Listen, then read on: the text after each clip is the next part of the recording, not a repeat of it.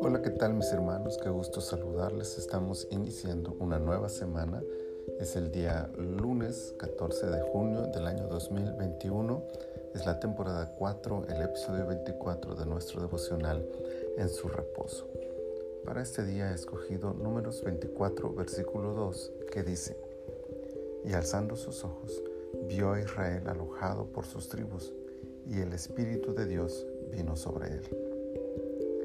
El deseo de Balaam era complacer al rey Balac y ganar su recompensa, pero sabía que no podía decir nada que no fuera lo que Dios le dijera.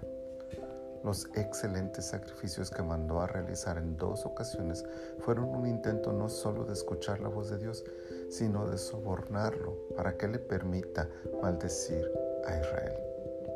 Pero las dos veces Dios da una palabra de bendición y él no tiene otro remedio que declarar esa palabra sobre el pueblo de Jacob. Aún así, ante la insistencia de Balak y su ambición por la recompensa, hace un tercer intento.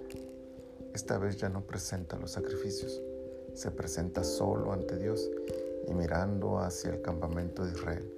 Justo ahí, cuando menos lo esperaba, el Espíritu Santo viene sobre él y confirma lo que ya sabía pero no quería aceptar.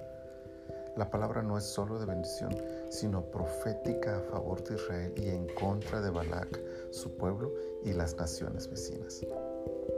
Su mensaje es además mesiánico, pues menciona proféticamente la llegada de la estrella de Jacob. Balaam conocía la voz de Dios y sabía declararla, pero no quería vivirla. Una poderosa lección de que no basta con oír la voz de Dios y declararla, hay que aceptarla y vivirla. Él buscaba su propio beneficio y conveniencia, pero Dios, según su propia profecía, no cambiaría de opinión. Bien haremos en aceptar la palabra de Dios tal y como ésta se encuentra declarada, reconociendo la voluntad de Dios y practicándola diariamente.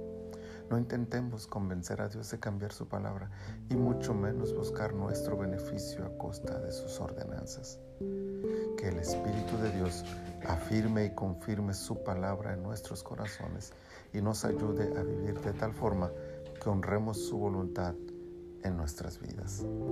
Bendito Señor, esta mañana te agradecemos todas y cada una de tus bendiciones y te adoramos por tu fidelidad, por tu misericordia al obsequiarnos un día más, una semana más de vida. Padre, queremos pedirte que nos ayudes para honrarte en todo lo que hagamos y digamos que tu palabra sea el centro de nuestras vidas, no solo para oírla o leerla o meditarla, sino también para practicarla, Señor. Y que de esa forma te glorifiquemos todos y cada uno de los días de nuestra vida. Señor, en tus manos estamos. Glorifícate en nosotros. Te lo pedimos por Cristo Jesús, nuestro Señor. Amén. Que nuestro Señor les bendiga toda esta semana y su gracia les acompañe en todo lo que hagan.